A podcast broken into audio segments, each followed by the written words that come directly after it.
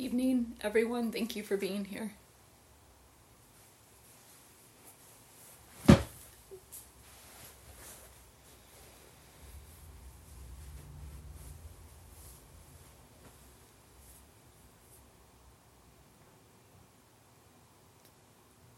One of my favorite verses in the Tao Te Ching is chapter 13, part of chapter 13, which goes Success is as dangerous as failure. Hope is as hollow as fear. Whether you go up a ladder or down, your position is shaky. When you stand with two feet on the ground, you will never lose your balance.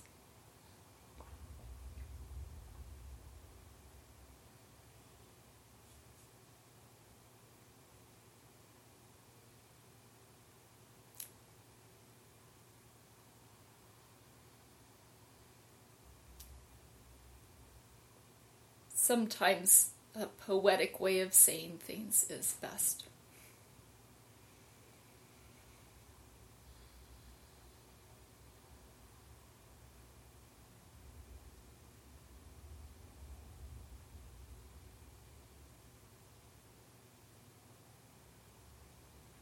Our practice points us again and again to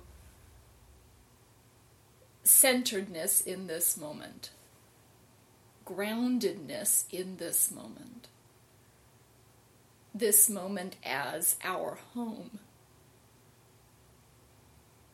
And our, our center. I'll speak more today about a physical center in the body, our hara, our tanden.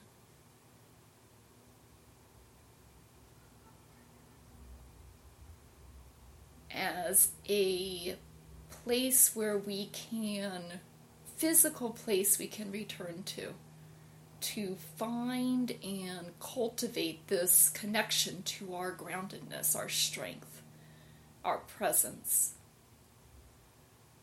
our ability to not get knocked off center.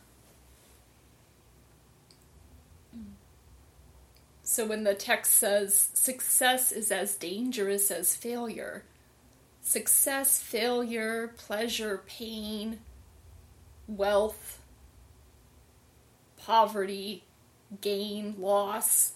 These are the worldly winds.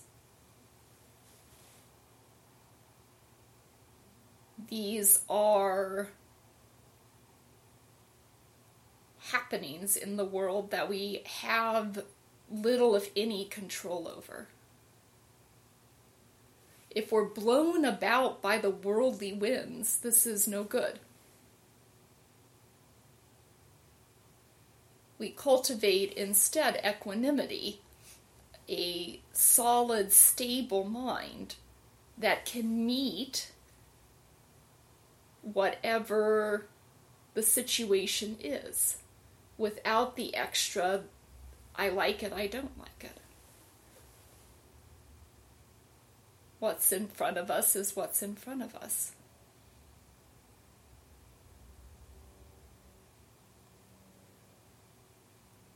Success is as dangerous as failure.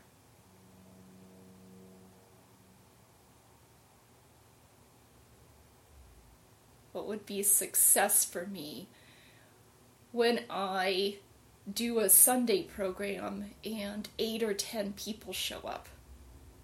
I feel a kind of high inside about that. That's success. There's part of me that identifies that as success, or at least I like it. Or if I set up for Sunday program and log into Zoom and nobody shows up,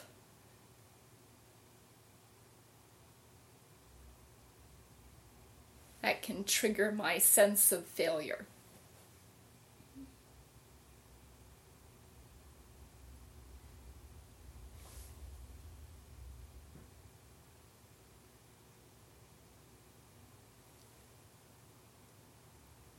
Success and failure are, we say, two sides of the same coin. You can't have one without the other. The ideas, you know, I made up these ideas of success and failure. In reality, we have three people on the screen tonight. It's three people on the screen, it's just three people on the screen. It's not objectively good or bad.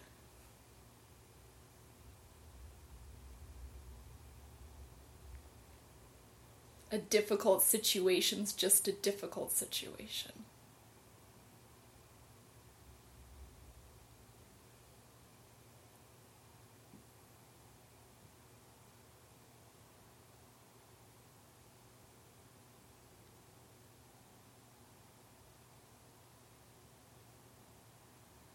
There's a story that gets told often that points to this truth. And I don't remember all the details, but a young man, a boy, breaks his leg. And everybody says, Oh, how unfortunate. This is bad. How's he going to take care of the farm? Oh my gosh, this is very bad. And then the draft comes through there's a war. And all the boys, men of that age are taken to war, but not, not the guy who broke his leg. So everybody says, How fortunate, this is wonderful. And it keeps going on like this. This is, this is, um, well, the story points to we don't really know. You know, we call things good and bad in the mind. And this is part of how our minds create suffering, create suffering out of just what is. If we have a broken leg, then we practice with a broken leg.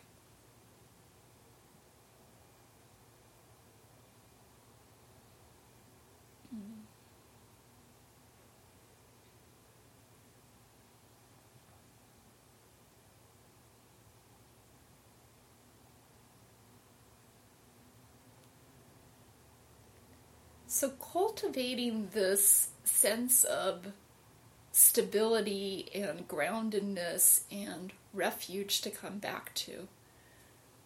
Uh, working with Hara practice, let's talk a bit about that. So, the Hara or the Tanden is located physically in the body, so it's the physical center of the body. So we say about an inch below the belly button and about an inch deep. So central this way and central this way. And this way.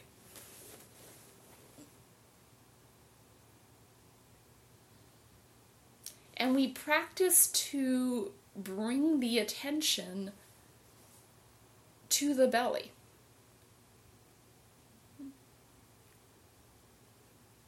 One technique is to is to because we're used to most of us having our attention here because we have this um, idea that this is where I I live. Kind of a silly idea but it's common. I have it too. So one technique for bringing the attention down into the belly is to picture a second head in the belly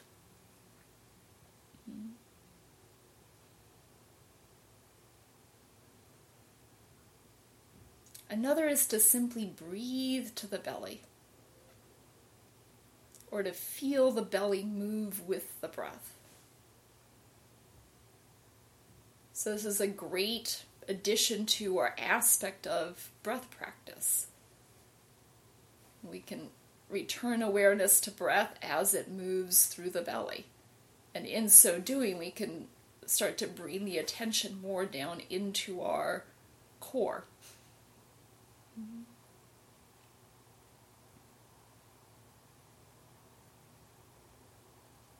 Martial artists also talk about this tanden or hara. Um, dancers as well sometimes, and talk about how um, remember taking Tai Chi at least, we talked about how all movement should originate from this core. So we might be moving the hand, but the belly moves first. There's at least a subtle sense of that. And when we're grounded in that, in the hara, in the tanden, the motions themselves have all the power and strength of that.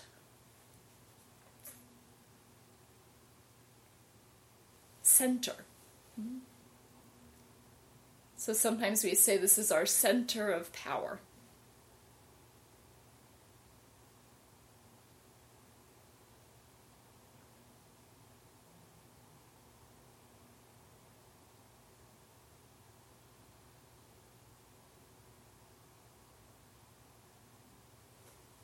And the person I find who talks with the most confidence, I think experience based confidence about Hara and Hara practice is Shodo Harada Roshi, uh, who's a contemporary teacher. He's alive now. And he teaches most often in Japan and in Seattle. Mm. he's been giving teachings, uh, reminders to people as we all practice with the reality of coronavirus. And I noticed that his very first teaching is reminding people to come back to this center.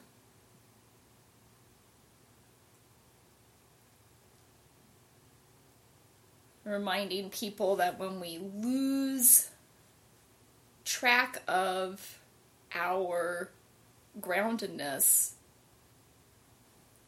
that's when we get all confused.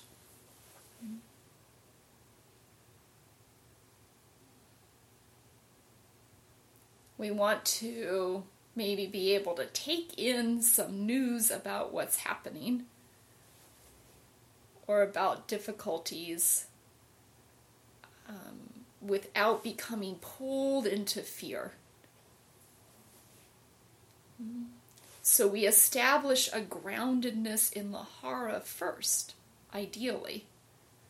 Or alternatively, we notice that we've been pulled into confusion, into fear, into suffering, and we come back to center, back to the breath, back to the hara.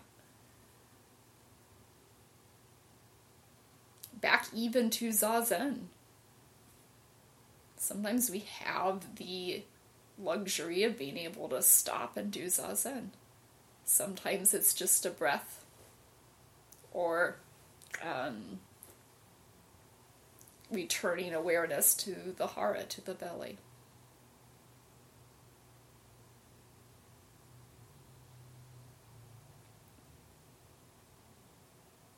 as we breathe to the belly, to the hara as our center of power, this also creates a habit.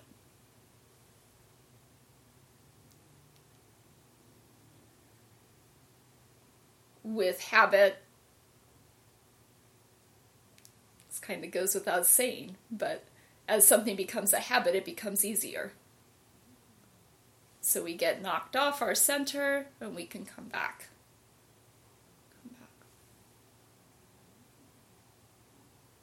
In training, in training the the body and the mind, training the mind, um, we can take up this hara practice and or breath practice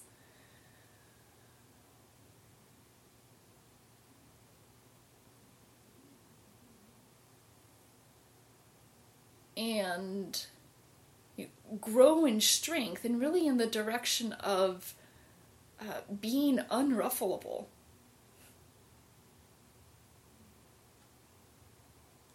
So, whatever happens, can we still stay in the center while that happens? Can we hold whatever this is and be centered in the belly. And we learn that by practicing being centered in the belly, on the cushion, off the cushion.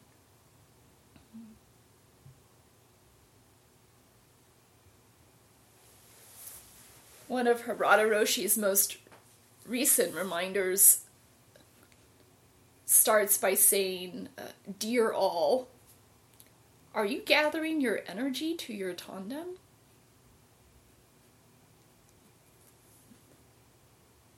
And then he quotes a Hakuin Zenji text.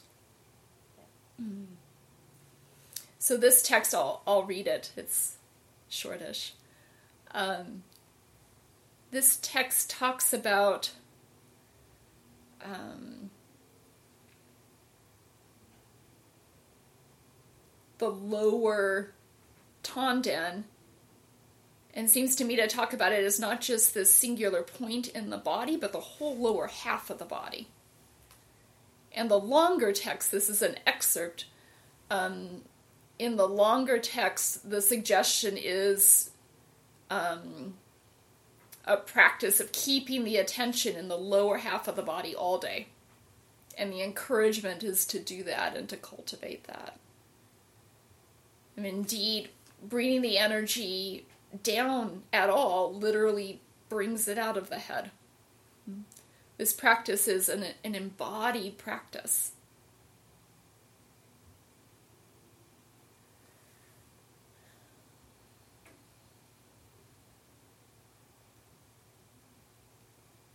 We're here in this human form, but we're aligning with the mind that's before form.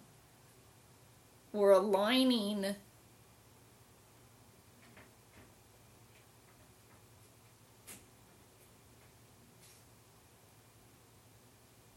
or aligning with the mind that's before form.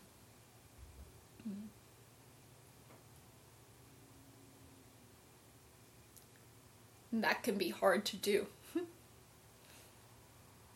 we do it through this form.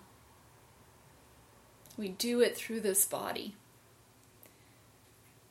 What can be a learning curve is um, being in the body and acting with the body without thought. The mind's so used to spinning. So, this is part of why we um, do work practice during some retreats, during the longer retreats. So, as we chop vegetables or clean the counter or whatever it is, we're just we're just doing that activity. We learn to rest the attention, and this is me chopping, rest the attention in the body. And just pay attention to those motions, to that action.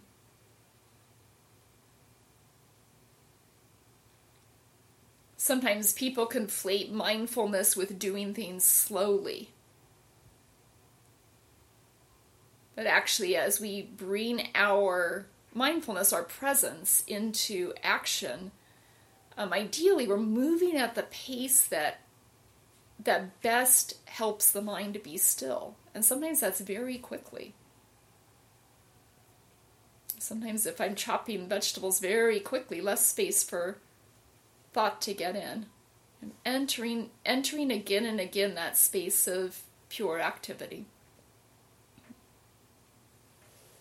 So Hakuin Zenji said, This elixir field, located in the sea of vital energy, the lower back and legs, soles of the feet, it is all my true and original face. How can that original face have nose holes? This elixir field, located in the sea of vital energy, the lower back and the legs, the soles of the feet. It is all the home and native place of my original being. What news or tidings could come from that native place? This elixir field, located in the sea of vital energy, the lower back and legs, the soles of the feet. It is all the pure land of my own mind. How could the splendors of that pure land exist apart from my mind? This elixir field, located in the sea of vital energy, it is all the Amida Buddha of my own self. How could Amida Buddha preach the Dharma apart from that self? Indeed, how do we experience this life apart from this body?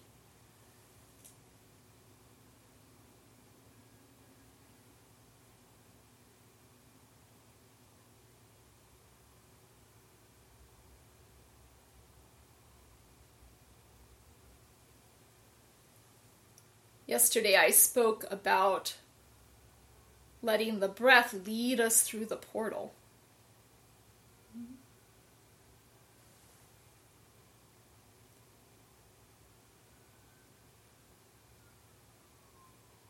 This reading I did just here points to the reality that the breath itself is the portal. And indeed, that there is no portal. Don't be confused by this. Simply return attention to the body, to the breath again and again. And with this practice of hara, specifically to this sense of groundedness.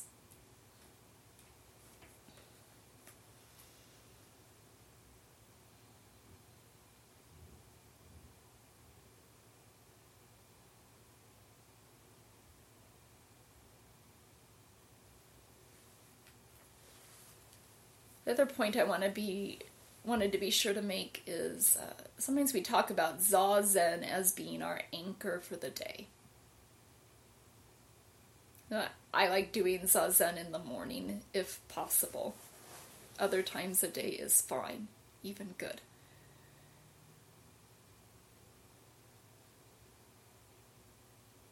If I establish my awareness in the present, in the morning, even to, you know, to whatever extent I'm able, then that very groundedness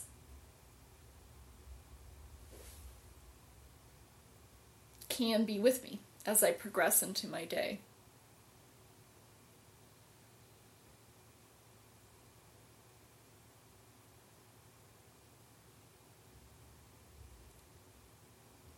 My teacher Chozen offered the image of um, I never know what to call them the the um, punching bag dolls, the blow up ones that have the weight in the bottom.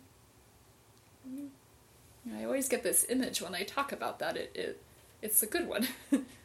so you knock it over, but what does it do? It goes it comes right back up again. And it does that because of the weight in the bottom.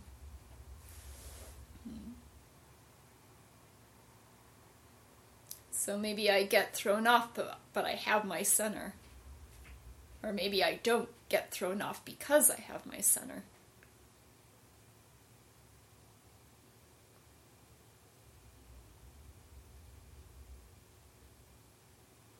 resting right there, we move increasingly from our power,